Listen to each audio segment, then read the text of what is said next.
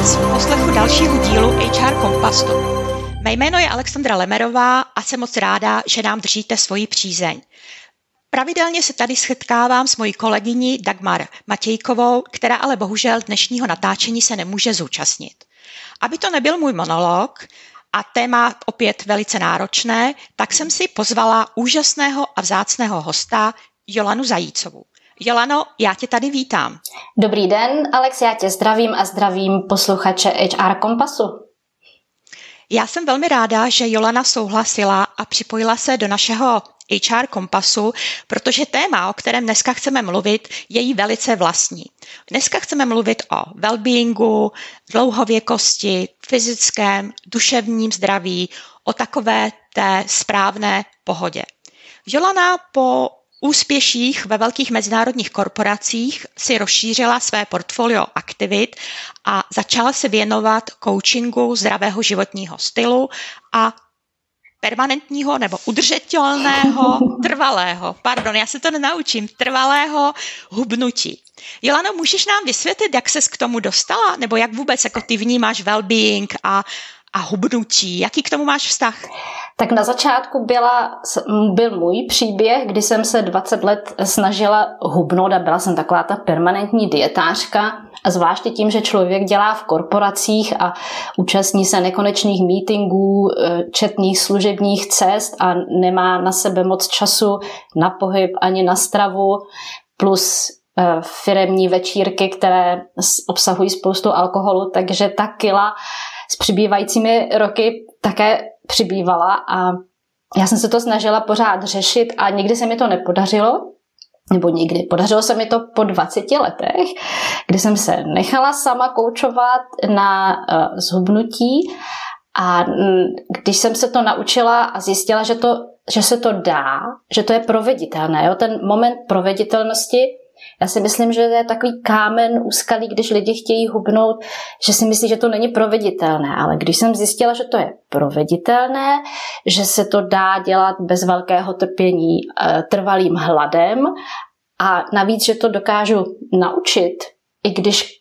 člověk je každý jiný, takže já ty metody učení přizpůsobuju na míru, ale tahle kombinace mi dává tu energii se dál vzdělávat, dělat one-to-one coaching, dělat workshopy pro firmy, protože to má smysl a protože to není jenom o estetice, ale to těžiště je víceméně to, že když člověk zhubne a tu váhu drží, že se mu výrazně zlepší zdravotní stav. A to je taková velká motivace, která mě tato palivo té mé činnosti a toho, že pro to téma hořím.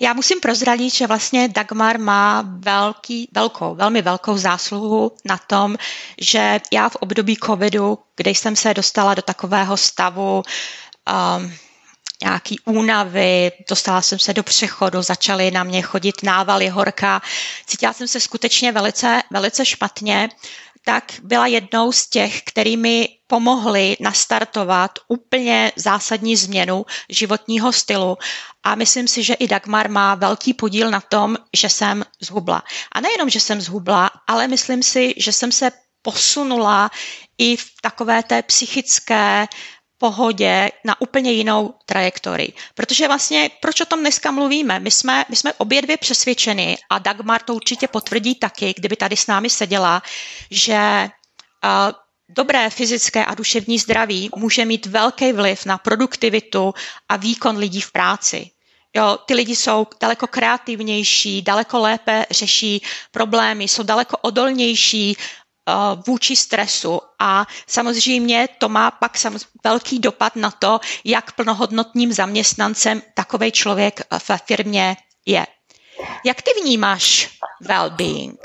Tak My myslíme obě dvě na Dagmar, která by to měla být. No, já no, no, toho, no, já vím. Já no. si toho hodně vážím, že mi chvilku říkáš Dagmar.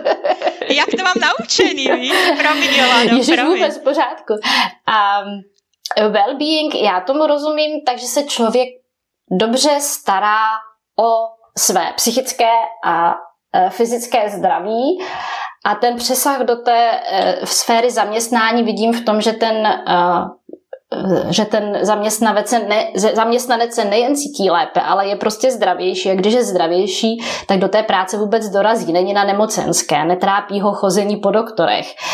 Takže a ten náš životní styl, který, kde je všude přítomné jídlo, sedavé zaměstnání, kdy, kdy vlastně společensky akceptováno, že se denně popíjí absolutní minimum uh, pohybu, tak uh, ta naše duševní schránka, duševní a tělesná schránka by měla sklony se vlastně chátrat, pokud se o ní nebudeme starat. Takže já well-being uh, považuji za to, že když se vel správně staráme o to, aby jsme byli. Aby jsme byli trochu ve formě, aby jsme se zdravě stravovali, aby jsme se stravovali tak, aby nám dobře fungovala i hlava, myšlení a to zase můžeme investovat e, pro našeho zaměstnavatele, když jsme odolní proti stresu, když nám dobře funguje hlava, když e, jsme ve formě a nejsme nemocní. My jsme obě dvě určitě se zamilovali, já, jestli to můžu takhle říct, do Davida Sinclaira a jeho knihy Konec stárnutí. Můžeš pro posluchače schrnout vlastně ty principy, na kterém vlastně ten well-being, nebo já si myslím, že to jsou vlastně pilíře dlouhověkosti, na čem je to postavené a co funguje tobě? My jsme se do knihy Proč už uh, proč stárneme a proč už nemusíme, zamilovali asi i z toho důvodu, že e, nám to dává tu naději, že se dožijeme vysokého věku a že se ho dožijeme ve zdraví, že nebudeme e, závislí ve stáří na pomoci druhých. A ono já se věnuju hubnutí, takže já mám tu optiku toho hubnutí, ale to řešení té případné nadváhy je hodně celostní problém a my jsme vlastně narazili na tom, když jsme tu knihu obě dvě četli, že spoustu těch uh, uh, principů toho, jak se dožít vysokého věku ve zdraví, jsou shodní s tím, co já ty lidi učím. Jo? Takže já když je vyjmenuju, tak samozřejmě strava, zdravá rozumná strava, pravidelná fyzická aktivita, dobrý spánek, dbát o duševní zdraví, prevence, že jo, starat se o to, chodit na, pra, na preventivní prohlídky, pozitivní vztah k životu, sociální interakce, otužování, to je prostě jenom schrnutí, ale řekni, eh, ty vlastně žiješ velmi zdravě, ty si mluvila o tom, že jsi se v době covidu eh, hodně koncentrovala na to, jak si zdraží, zdraví udržet a upevnit. Ty si při naší spolupráci zhubla, ty si tu váhu i už několik let i udržela na stejné úrovni, to palec nahoru, to velký respekt, to se hned tak někomu děkuju, nepodaří. Děkuju. Ale eh, řekni mi, jak, jak ty se na tyhle ty aktivity díváš a jak je žiješ? No, já mám obrovské štěstí, že mně se to podařilo vlastně přenést do celé naší rodiny. Takže my, když jsme se rozhodli změnit jídelníček, tak jsme ho změnili celá rodina. My, když jsme se rozhodli, nebo myslím si, že v tomhle tom byl daleko aktivnější můj manžel, ale když jsme si stanovili, že prostě denně se musíme začít hýbat, nebo chceme se hýbat, ne musíme, ale chceme se hýbat, tak často se hýbeme společně. Takže, anebo když já nevím, taky jsme to několikrát i společně zažili, že ten pohyb, který je velmi důležitý a když byl covid a všichni jsme byli zavření, tak se to dalo velmi jednoduše naplánovat. Ale když jsme se vlastně vrhli a vrátili zpátky do reálného biznesu, tak jako je velmi těžké vlastně udržet si a denně dělat 10 tisíc kroků. Takže u mě se to stalo takovou jako vědomou činností, že buď si dám schůzku která je v parku a s někým se projdu, nebo v podstatě vystoupím o pár zastávek dřív, nebo od nás ze Smíchova na Anděl nejdu autobusem nebo tramvají, ale jdu pěšky. Jo? Výrazně jsem snížila i jízdu v autě, takže jako zjišťuju, že vlastně všude je relativně hodně, hodně blízko.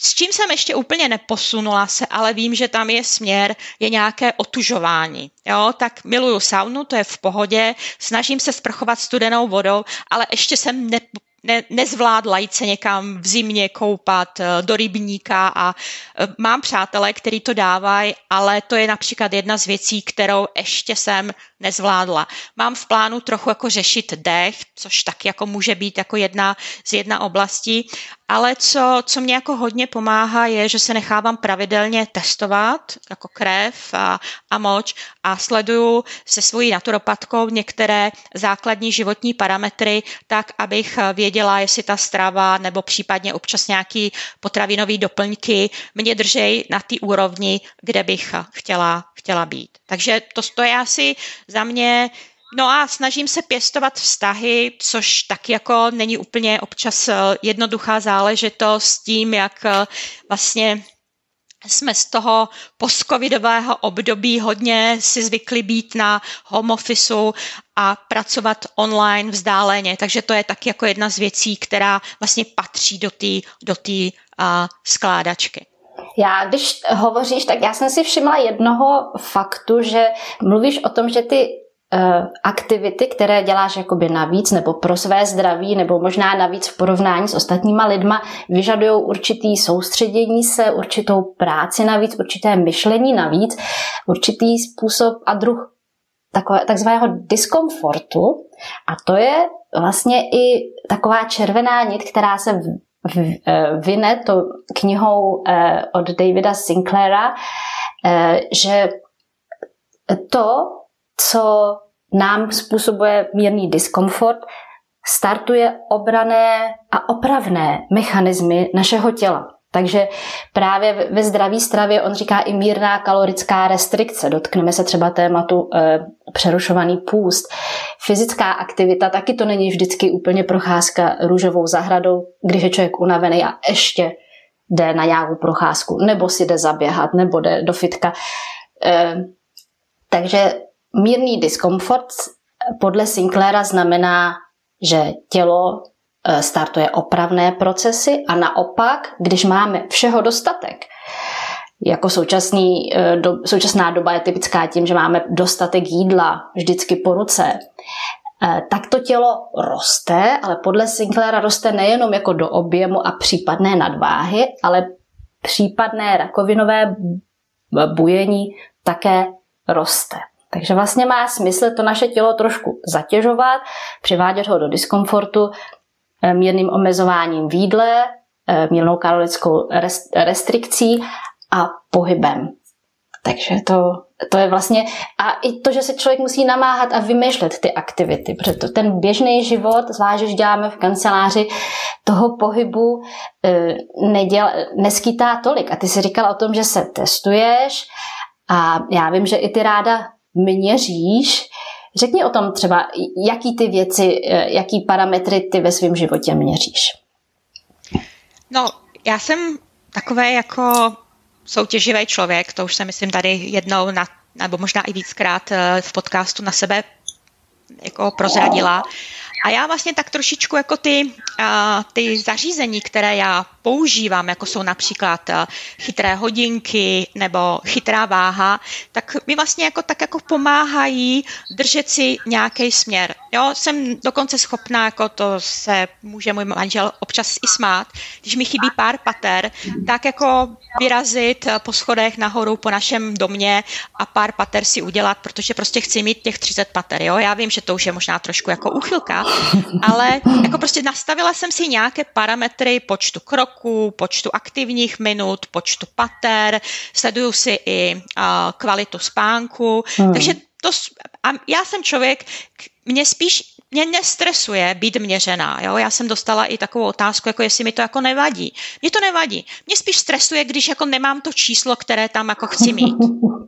Jo? Takže uh, například i u té chytré váhy uh, ono se ukazuje, že BMI index je jenom číslo, ale že daleko důležitější je vědět, kolik mám poměru tuků, sval, svalů, vody, Voda. kostí a jakým vlastně způsobem si jako na, na tom stojím, protože často lidi, kteří ale to o tom zase budeš vědět daleko asi víc ty, pokud eh, začnou hubnout, tak většinou nejdřív jde dolů voda. Hmm. Jo, a pak jsou velmi jako překvapení, že velmi rychle můžou znovu nabrat, protože vlastně jediný, co zhubli, nezhubli ten tuk, ale zhubli tu, zhubli tu vodu. Já když jsem začala hubnout, tak tam bylo krásně vidět, jak mi ten tuk jde z toho těla hmm. dole a jak se mi, jak se mi zvedá voda. Jo, já jsem měla tyhle ty Uh, tyhle svaly jsem měla relativně OK, protože cvičím, ale poměr voda a tuk byl úplně, úplně v disbalancu. Takže to, to bylo něco, co mě jako hodně, hodně jako pomohlo. A zajímavý je taky ukazatel viscerálního tuku, který je pro člověka nebezpečný, protože se právě ukládá v té břišní dutině kolem našich eh, orgánů a ohrožuje naše játra. Takže to měření, to je to určitým způsobem gamifikace, že si z toho člověk udělá hru. Samozřejmě někdo si říká, jestli eh, toto není až přehnaný, jestli se pak na to člověk jako nestane otrokem, nestane se toho otrokem, když nechce. Ale ty jsi mluvila o tom měření a já mám případ klientky, která mi říkala, Eh, já hodně chodím a já chodím do Alp a já toho pohybu mám dost.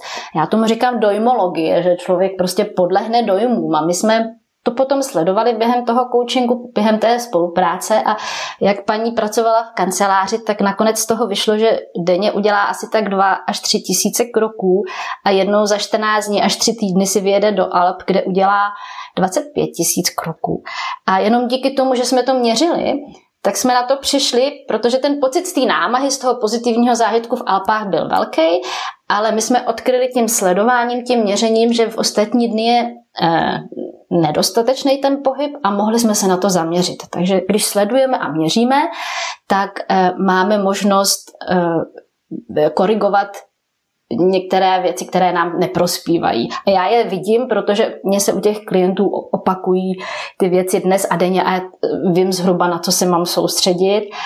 A dobré je taky vědět, že ta kontinuita, když, když pohyb, tak nejlépe nemusím dělat 15 tisíc kroků každý den, ale když udělám 8 tisíc každý den, tak je možný, že to mé váze, mé, eh, mé, mému zdraví může stačit v kombinaci s tím, jaký mám tělo, kolik mám svalů, jakou mám běžnou zá, eh, zátěž, jestli dělám občas na zahrádce, nebo jestli prostě mám jenom door to door, bydlím v paneláku a jezdím do práce autem. To všechno hraje roli. Já jsem, já jsem zjistila, že například uklízení, jo, nebo takový větší úklid, tak to je skoro jako kdybych šla do fitka, jo, takže jako to je jako pak jako zajímavé na těch hodinkách jako sledovat i tyhle ty jiné, jiné aktivity, které vlastně můžou mít tak jako dopad na to, jak se, jak se cítíme. Já bych ale, Jolano, když seš tady ráda využila už jsme si řekli, jo, a když jsme dělali přípravu na tenhle ten podcast, že každý jsme trošičku jiný, jo, některý můžeme trpět nějakými intolerancemi, ale a něco nám může dělat dobře, nebo právě naopak ne, co dělá někomu jinému dobře, ale existují v, z tvý praxe nebo i z tvý osobní zkušenosti nějaké takové obecnější doporučení, které bychom mohli posluchačům dát, pokud chtějí zdravě jíst? Já bych doporučila používat zdravý rozum. A to v tom smyslu, uvědomme si, na co je naše tělo stavěný. Kdy se naše tělo vyvíjelo, v jaký době a za jakých podmínek, protože vlastně v historii jsme málo kdy měli dostatek jídla, za to jsme si museli eh, o to jídlo prát, prostě jít ho nalovit, měli jsme pohyb a a měli jsme ho spíš méně než víc. Posledních, já nevím, 50-70 let možná máme jídlo nadbytek. Takže přemýšlet, eh, a jaký druh potravy dneska máme. Že dneska máme spoustu potravin průmyslově zpracovaných a otázka je, a to není otázka, to je dokázaný, že nám ty konzervanty v nich obsažených, případné zvýrazňovače chutě a e, podprahové dochucování cukrem, aby jsme zvýšili konzumaci určitých e, potravin, to našemu tělu úplně dobře nedělá. Na druhou stranu mu dělá dobře pestrost, protože jestliže jíme zase selský rozum pestře, tak případné nějaké nedostatky můžeme e, vykorigovat, skorigovat a já bych hodně sázela na tom prostě bohatě zeleniny, trochu ovoce, celozrnné věci, aby ve všem byly vlákniny. Ty víš, že já jsem velký fanoušek toho, aby člověk měl v pořádku eh, takzvaný mikrobiom, což je, jsou mikro, eh, mikroorganismy v našem tlustém střevě, protože tam sídlí jak eh, imunita, tak pohoda duševní, serotonin se vytváří zde, což je hormon štěstí. A, a to zdraví mikrobiomu je důležitý a proto potřebujeme spoustu vláknin, ale třeba i probiotika, což jsou můžou být jako potravní doplňky anebo v kysaných mléčných nápojích, kysané zelíky, kvašené okurky. Um, takže to je, ale říkám, já bych doporučila pestrost, jo, protože třeba někdo se bude snažit uh, o to, aby žil zdravě a bude chtít jíst, jíst nízkotučně. A my se dostáváme k mýtům, Ali. No, to, jsou, to je další dobrá oblast. Tak pojďme na ty mýty. Jaké mýty jsou spojené se zdravím nebo s jídlem? My se tady uh, hovořili v té přípravě o tom, že lidi, když chtějí zhubnout, tak se snaží omezit tuky. Ale uh, tuky my k našemu uh, životu potřebujeme a ne vždy je máme to správné spektrum tuků v té potravě, kterou běžně jíme. Jo, tuky jsou, se dělí rostlinné, eh, živočišné, omega-3, omega-6 a mnohé z nich jsou pro naše tělo eh, důležité a neumíme si je sami vyrobit. A nemáme jich běžně dost. Jo. Třeba omega-3 mastné kyseliny ty jsou v rybách, v vlašských ořeších. Kolik se v Čechách jí ryb, že na tom zase člověk dbá potom vědomě, ať si dám radši nějakou rybku navíc nebo vědomě si vzít pár ořechů na, zá, na, zá, na, na závěr třeba jídla jako dezert. Nebo, no a ještě si uvědomit to, že nízkotučné potraviny, když tam není ten tuk, tak je tam většinou lopatou cukru, dochucovadel, konzervantů. A navíc zase jsme o mindsetu, když si člověk myslí, že, že, že ho někdo šidí, že mu někdo dal něco nízkotučného, tak toho bude potom bažit víc, sní toho víc. Jo, tu hlavu nesmíme podceňovat. Když vás, vám někdo řekne, ty jíš plnohodnotě, ty máš všechno, co tvý tělo potřebuje, tak máte sklony k tomu být spokojený, sytý a už nebažit po dalším jídle. A když někdo řekne, tady jsem ti to dal nízkotučný, budeš trpět a nebudeš dost sytej, tak, bude, tak budete chtít ještě kousek, ještě kousek dlouho to nevydržíte. Takže dbát třeba na zdravé tuky a potraviny, když si chci dát kousek síra, tak si ho dám radši plnotučný a malý kousek. Takové to nejsou nezdravé potraviny, jsou jen nezdravá množství, se dá hodně, hodně často použít. Jaké, jaké, jaké ty máš mýty, které víš, že nejsou pravda, Ali? Já jsem byla vychovávaná v eh, takovém tom setupu, že nejdůležitější je snídaně. Jo, takže a v podstatě, e, pokud se pořádně ráno nenasnídám, tak vlastně jako je to velký, velký problém. Mozek mi nebude fungovat a, a nebudu mít dostatek energie.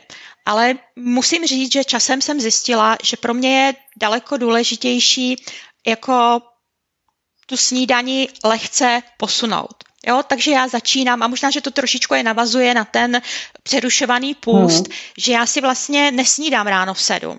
Jo, ale dám si snídani, já nevím, v půl, de, půl deváté nebo, nebo někdy až v půl desáté a mám pocit, že mi to dodá mému tělu daleko víc eh, energie. A já jsem pak jako tohleto jako zkoumala a skutečně jsou studie, které eh, potvrzují, že ne každý potřebuje ráno silně snídat a že jeho tělo je připravené okamžitě ráno uh, vlastně zpracovávat a využít tu energii ze snídaní. Pak myslím si, že dalším jako takovým jako velkým uh, problémem může být uh, pozdní večeře. Jo, hmm. taky jsem našla nějaké studie, které říkají, že pozdní večeře ještě nutně nemusí znamenat, eh, že člověk bude přibývat na váze. Nakonec to bychom museli být všichni ve Španělsku, v Itálii tlustý, a což, což není. Ale prostě velmi záleží na tom, kolik toho člověk sní a z, mého, z mé zkušenosti v jakém časovém okně. Jo, takže prostě záleží na mě a já, na tom, jak já se osobně cítím a v kterých, v kterým jako časových hodinách vlastně konzumuji. To je taková moje. A to jsou vlastně takové ty dvě věci, které jsem hodně změnila ale samozřejmě, pokud večer budu mlsat jo, a budu si dávat oříšky, sír, a tak, tak to už může mít dopad na tu váhu. Určitě. Daleko víc, než když si dám kvalitní, kvalitní večeři. Já bych tady zmínila ještě pro někoho, kdo nezná ten eh, význam toho, přeru, eh, eh, toho spojení přerušovaný půst. Toho se člověk nemusí děsit, jako že by někde hladověl, ale ty si to řekla. Okno, ve kterém jím, já si rozdělím den na okno, kdy jím a okno, kdy nejím. To okno, kdy jím, je většinou přes denní dobu a to okno, kdy nejím, je prostě od večera zase přes noc, kdy spím, až do toho, kdy snídám. A skutečně má dost dobré e, dopady na zdraví a případně i na váhu to, když to okno, kdy jím, je co nejkratší. A ty si to řekla, že třeba zrovna tobě nedělá úplně brzká snídaně dobře. Já jsem skutečně měla klienta, který začínal uh, pracovat brzo ráno, že jo, měl už první klienty na, uh, na, na Teamsech, kdy jim dával lekce už v sedm ráno, ale byli zvyklí prostě uh, pozdě ještě s rodinou večeřet. A teďka jak to udělat, aby a já mu říkám, a tak jako nevydržíš to chvilku později snídat. A my jsme to nakonec uh, vydizajnovali tak, že uh, dal prvního klienta prostě ještě bez snídaně, snídaně se dal v 9, v 10 a pak ještě uh, večeřeli s rodinou v 8 hodin, takže to okno bylo jídelní od 9 do 8 do večera, takže ten přerušovaný půst byl třeba 11 plus 13, ale i to je považováno za přerušovaný půst a člověk ať si na sobě vyzkouší, jak který okno mu dělá dobře, ale ten človíček skutečně byl schopný tu váhu upravit jenom tím, že začal později snídat, mohl si pak dovolit pozdní večeři, ale co bych teda zmínila, že je vhodný eh, poslední jídlo mít dvě až tři hodiny před spánkem aby to tělo mohlo využít výhody toho e, přerušovaného půstu a mělo čas prostě na ty procesy, které to trávení musí udělat přes tu noc. Perfektní. To je, to je velmi dobrý point. A ještě jsem se chtěla zeptat, Jolano, ty jsi takovej uh, v těch konzultacích, to jsem si taky zažila s tebou, jsi takový jako strateg, jo? Ty radíš, aby ty lidi jako víc přemýšleli dopředu, jo? Co budou jíst, co si mají nakoupit. Ale myslím si, že z jednou z takových situací, o kterých jsme spolu mluvili, je, když jdeme někam na návštěvu, kde nás, oček, kde budeme, kde nás čeká hodně jídla, možná, že i pití, případně jídlo, které nemáme rádi, nebo už jsme ho ze svého jídelníčku vyškrtli, ale zase nechceme urazit, hmm. tak jak, jak takovouhle situaci vyřeš, vyřešit. Jo? Já jsem s tebou sdílela situaci, kdy jsem šla na návštěvu k tchýni, která vaří úplně jinak, než my vaříme doma. Jak ji neurazit? Jak to vyřešit? Ty jsi měla pár dobrých typů. Já myslím, že bychom se o ně mohli poradit nebo pozdílet, sdílet. Ty jsi, to, ty jsi to nakonec i využila, ten typ, že udělat si dopředu strategie, promyslet, co chci jíst nebo co chci vzít sebou. Ale já bych ještě řekla, že to je i něco, v čem se setkáváme v s čím se setkáváme v profesionálním životě, že jdeme na eh, večeři s klientem a sluší se jíst, protože jí on, aby jsme ho neurazili, aby on se cítil dobře. Nebo jsme na nějaké společence akci, kde je raut a kde už jsme unavení a už tou únavou nebo případným nevyspáním, je akce třeba několika denní, už saháme prostě podvědomě po, po sladkostech a pro, po vydatných věcech, nebo chceme prostě ulevit tomu napětí, tak vypijeme těch skleniček víc, než bychom chtěli. Tak já, já jsem o tom psala pár blogů, nebo třeba i vánoční jídlo, jak se s tím vypořádat.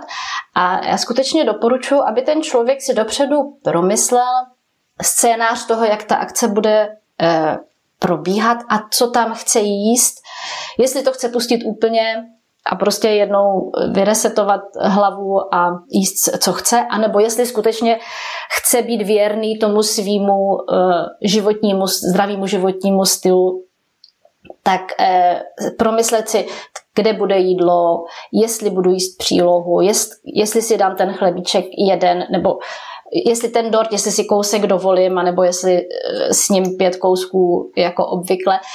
Eh, protože když si to člověk, na to je jednoduchý vysvětlení, když si to člověk eh, promyslí dopředu, tak ještě může zvažovat, používat logiku, svý logický myšlení a může si zvážit pro a proti a co je jeho priorita v životě. Kdežto, když prostě do té akce vpadne bez přípravy, tak už fungují jenom takový ty instinkty, jako jde mi o život, jsem v nebezpečí, jsem ve stresu, musím si dát něco vydatného, vydatného, ať, ať se toho stresu zbavím a už na tu logiku nemáme prostor. Ale pokud máme scénář, co, jak bychom si představovali, nebo máme promyšlený výmluvy, jak budeme reagovat, když mi někdo bude nabízet další sklenku, tak i kdyby ten plán, co jsme si udělali, nevyšel stoprocentně, tak pravděpodobně z toho vyjdeme výrazně líp, než když bychom si tu přípravu neudělali.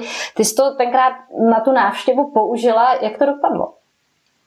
No, já jsem využila tvoji radu a donesla jsem něco, co mám já ráda a přinesla jsem to pro všechny ostatné. Jo? Takže přestože se tam tolik nejí zeleninový salát, tak jsem přinesla mísu zeleninového salátu a to už mi dalo takovou jako základnu pro ten zbytek, který jsem tam, který jsem tam jedla. Nebo udělat pauzu, když už prostě to jezení nebo e, pití se vymkne kontrole a my už se to začínáme uvědomovat, tak já říkám, jděte na balkon na chvilku se projít, nebo, nebo si dej mezi tím třeba jedno nealko pivo. Nějakou pauzu udělat, která člověku e, pomůže si uvědomit, chci to takhle, nechci to takhle. A myslím si, že přece jenom jsme lidi a občas to přeženeme všichni. Já myslím si, že co je strašně důležité, to je jako pak jako nevzdat, jo, hmm. a nezlomit nad sebou hůl.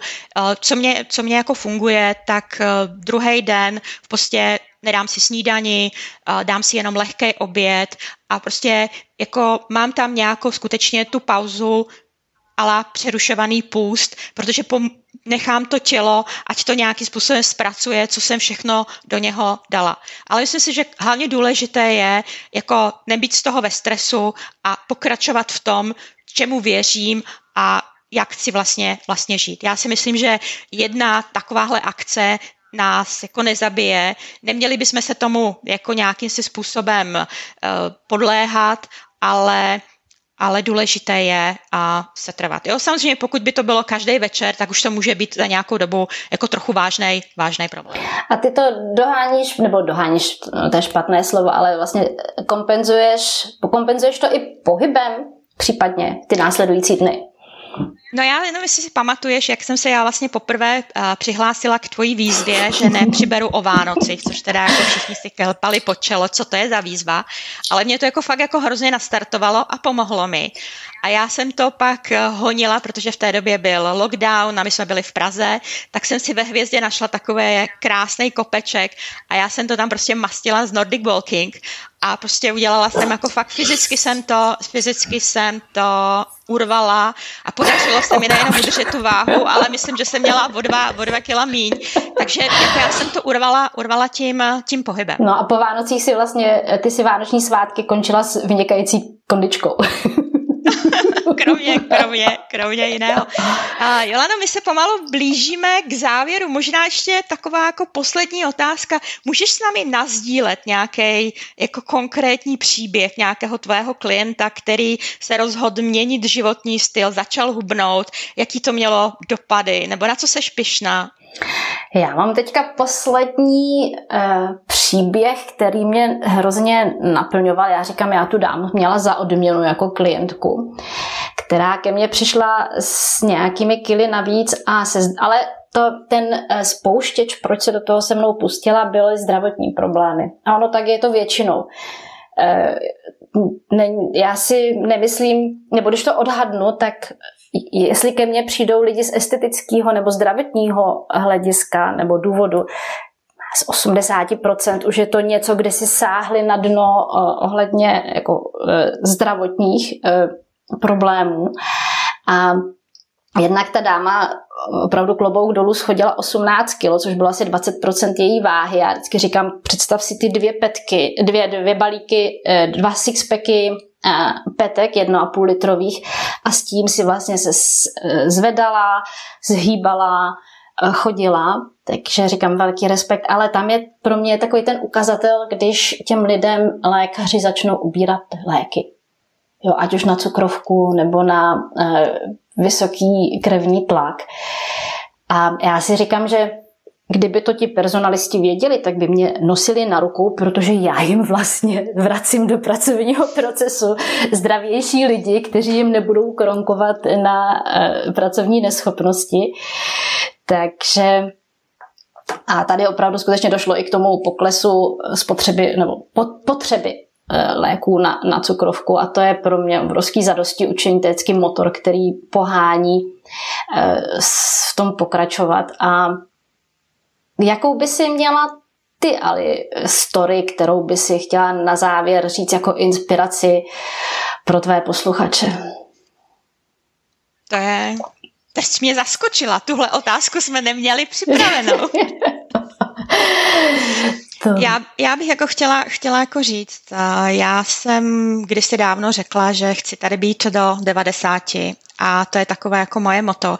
Já vím, že je to možná, že trošičku takový jako rouhání, ale um, můj tatínek mi na to říkal, no hrozně mě mrzí, že já tě starou nezažiju, jo? Že, že jako nebude tady moc být do těch 90 se mnou, protože sám už jako ve vyšším věku a zažívá některé věci, které hůř slyší, které jsou jako spjaty jako s vyšším věkem, tak jsem vlastně začala jako přemýšlet a hledat, hledat tu cestu, jak co nejdíl zůstat v dobré kondici, v dobré pohodě, samostatné. A to já si myslím, že je něco, co, co je nejenom kvůli práci, nejenom kvůli rodině, ale primárně kvůli nám samým, kvůli naší vlastní důstojnosti, jako dožít se co možná nejdíl v nejlepším, nejlepším stavu. A to je asi takové něco, co bych přála všem. A myslím si, že už je spousta studií a spousta uh, doporučení, které nám v tom, na téhle cestě můžou pomoct. A důležité je hledat a já říkám i, i svým klientům, když začneš hledat, tak najdeš. A já, když vlastně e, s tebou nebo tě znám a vím, co všechno pro e, svoji kondici a své zdraví děláš, tak já to můžu nazvat permanentním hledáním cesty a jak to zoptimalizovat a jak to dělat líp. A o to jde nevzdat se a hledat cestu, eh, jak dosáhnout well-being. Super. A Jolano, možná ještě úplně, úplně poslední otázka, než se rozloučíme s našimi posluchači. Pokud by někdo chtěl využít tvých služeb, jak tě najde? Najdete mě na, přes webovky, tam je kontaktní formulář, ty jsou win-slim.com, my to uvedeme tu adresu ještě do komentářů. A e, tam najdete i spoustu doporučení, blog, e, link k videům nebo recepty, abyste získali tu odvahu se sebou něco dělat, protože je to proveditelný a, a stojí to za to. Za to zlepšení zdravotního stavu a za to ušetření si případných eh, zdravotních problémů, který, když se člověk o sebe nestará, tak přijdou. A otázka není, eh, jestli přijdou, otázka kdy a v jakém pořadí.